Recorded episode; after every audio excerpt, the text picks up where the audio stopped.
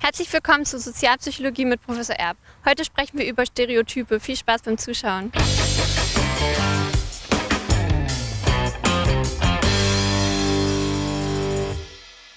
Guten Tag, Herr Professor. Ja, hallo Judith, schön, dass wir uns wieder sehen hier zum Dreh. Ja, heute soll es ja um Stereotype gehen und ich würde Sie bitten, als erstes einfach mal zu erläutern, was eigentlich ein Stereotyp ist. Ja, äh, Stereotype, das ist vermeintliches Wissen über Menschen, die einer bestimmten Gruppe zugehören. Gruppen können sein Berufe, äh, über Hautfarbe, über Haarfarbe definiert. Die Blonden sind anders als die Rothaarigen zum Beispiel. Ähm, Stereotype gibt es über Professoren, über Ärzte, über Krankenschwestern. Was mir alles einfällt, ähm, auch über äh, Nationen zum Beispiel. Italiener sind wieder anders als Franzosen und die Deutschen anders als die Chinesen. Ähm, und dann äh, gibt es bestimmtes Wissen dazu. Äh, das wird auch tradiert, es wird gelernt sozusagen, auch im Umgang alltäglich. Ähm, und das nennen wir dann Stereotype. Stereotype setzen natürlich voraus, dass wir vorher kategorisieren, dass wir also Menschen einsortieren. Es kommt einer, hm, der steht vorne im Hörsaal, ach, das ist der Professor, ja, das bezieht sich dann auf mich. Äh, und dann wissen Menschen vielleicht, dass Professoren grundsätzlich eher zerstreut sind. Das ist so klassisches Stereotyp. Ähm, das wird dann aufgerufen. Mm, und äh, ja, dieses Wissen hilft dann natürlich auch, die Informationsverarbeitung zu vereinfachen. Wir müssen also gar nicht lange nachdenken, wie ist eine Person und so weiter, sondern wir haben dieses Stereotyp als eine Art Schema, als eine Art kognitives Schema, wie wir das nennen, im Kopf ein Schema, ähm, das uns hilft, dann äh, Vorhersagen zu treffen, was wird da passieren, wie wird sich dieser Mensch äh, benehmen, äh, mit was muss ich rechnen und so weiter. Ähm, das sind also Stereotype. Stereotype sind stark davon abhängig natürlich auch, ähm, äh, wie viel Aufwand wir betreiben, etwa in der Informationsverarbeitung. Ähm, äh, sie dienen vor allem dann, wenn wir im Autopiloten uns bewegen, keinen großen Aufwand betreiben. Äh, und unter solchen Bedingungen äh, bleiben uns natürlich auch eher stereotyp konsistente Verhaltensweisen in Erinnerung, äh, dass der Professor seine, seinen Schlüssel nicht findet, ja, oder irgendwas vergessen hat und so typisch zerstreut.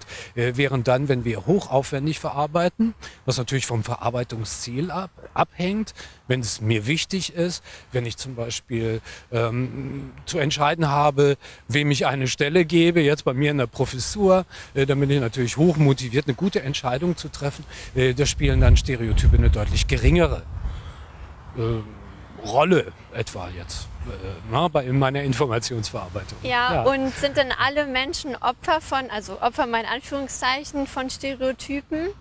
Ja, Opfer in Anführungszeichen, ganz genau. Also man kann auf zweierlei Arten und Weisen Opfer werden.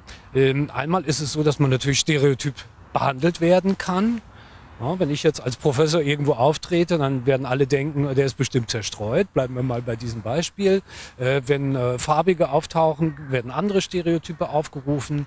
Äh, wenn Syrer in Deutschland auftreten, werden wieder andere Stereotype auf, äh, aufgerufen. Und dann kann man äh, jetzt als derjenige, der kategorisiert wird, in diese Gruppe hineingesteckt wird, äh, weil bestimmte äh, Rollen äh, gerade ausgefüllt werden oder weil bestimmte äh, Merkmale dieser Person diese Kategorisierung nahelegen, äh, kann man natürlich auch äh, auf diese Art und Weise Opfer werden.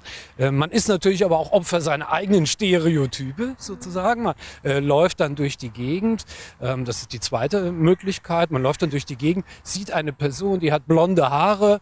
dann werden Stereotype über Blonde aufgerufen äh, oder äh, das Schönheitsstereotyp. Na, das gibt's auch, dass man äh, bestimmte Eigenschaften besonders gut aussehenden Menschen zuschreibt. Die sind dann sozial kompetent und die sind intelligenter und die würden auch äh, all, ne?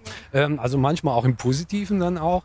Ähm, äh, dann äh, ist man selbst, wenn man diese Stereotype anwendet, natürlich auch Opfer, weil es sehr leicht passieren kann, dass man auf der Grundlage von diesen Stereotypen Urteile bildet, die eigentlich der Realität gar nicht entsprechen. Wir nennen das dann Vorurteile.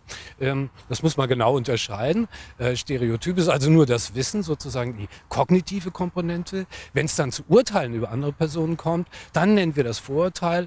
Aber dazu machen wir nochmal ein extra Video. Ist ja? gut, ja. ja ähm, genau. Und als letzte Frage. Ja. Sie haben jetzt immer das Beispiel gemacht, Professoren sind zerstreut, das Stereotyp.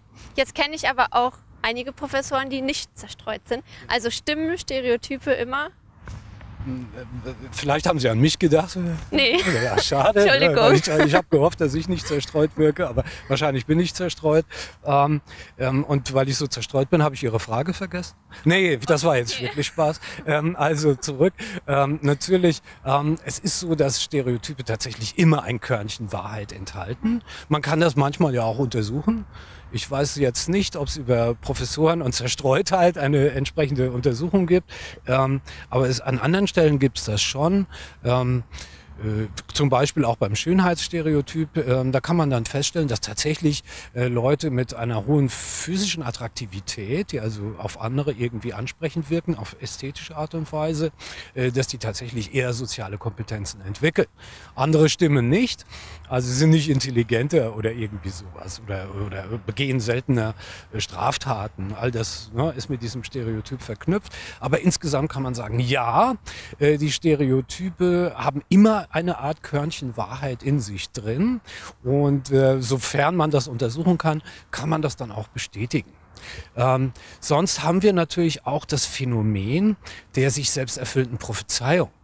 Ähm, das spielte auch natürlich eine Rolle, wenn jetzt jemand auf eine gewisse Art und Weise von seiner Umwelt behandelt wird, dann spiegelt diese Person das auch wieder zurück in die Umwelt und wird sich dann eher stereotypkonform oder man könnte auch sagen, eher konform der Erwartung, die an diese Person gerichtet ist, wird sie sich verhalten und damit das Stereotyp natürlich auch wieder bestätigen und dann entsprechend ähm, auch dazu beitragen, dass das Stereotyp für alle Zeiten fest ist und äh, schwer wieder loszuwerden ist.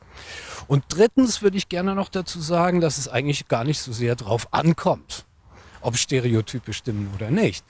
Denn dadurch, dass sie existieren und dass die Menschen im Alltag damit durch die Gegend laufen und sich entsprechend auch verhalten, schaffen sie ja auch schon eine gewisse soziale Realität, die dann eigentlich völlig unabhängig ist, ob er jetzt zerstreut ist, der Professor oder nicht. Man wird auf eine gewisse Weise über dieses Stereotyp auch die soziale Situation verändern und damit dem Stereotyp auch auf diese Weise ein Körnchen Wahrheit verleihen das ist, was man dazu sagen kann, ja. Okay, ja, vielen Dank. Äh, wir haben also gelernt, Stereotype sind eher eine kognitive Komponente und auch gar nicht so negativ. Müssen nicht Richtig. immer negativ sein. Ja. gibt positive, sehr viele sind negativ, ähm, sind kognitiv, sie gehen bei uns im Kopf ab, ne, sozusagen, da spielen sie sich ab. Ähm, ja. Ja, dann vielen Dank. Bis dann. Ja, also ja, vielen Dank, Judith. Auch Ihnen zu Hause herzlichen Dank fürs Zuschauen. Wenn es Ihnen gefallen hat, lassen Sie gerne einen Daumen da. Wir freuen uns über jeden. Äh, Sie dürfen den Kanal auch abonnieren. Dann werden Sie benachrichtigt, wenn wir wieder ein neues Video in YouTube veröffentlichen. Ähm, dazu ist allerdings notwendig, dass Sie diese kleine Glocke auch anklicken, ähm, sonst passiert das leider nicht. Äh, wenn Sie dran denken, wäre super. Ähm, und sonst sehen wir uns dann beim nächsten Video wieder. Ganz herzlichen Dank und tschüss.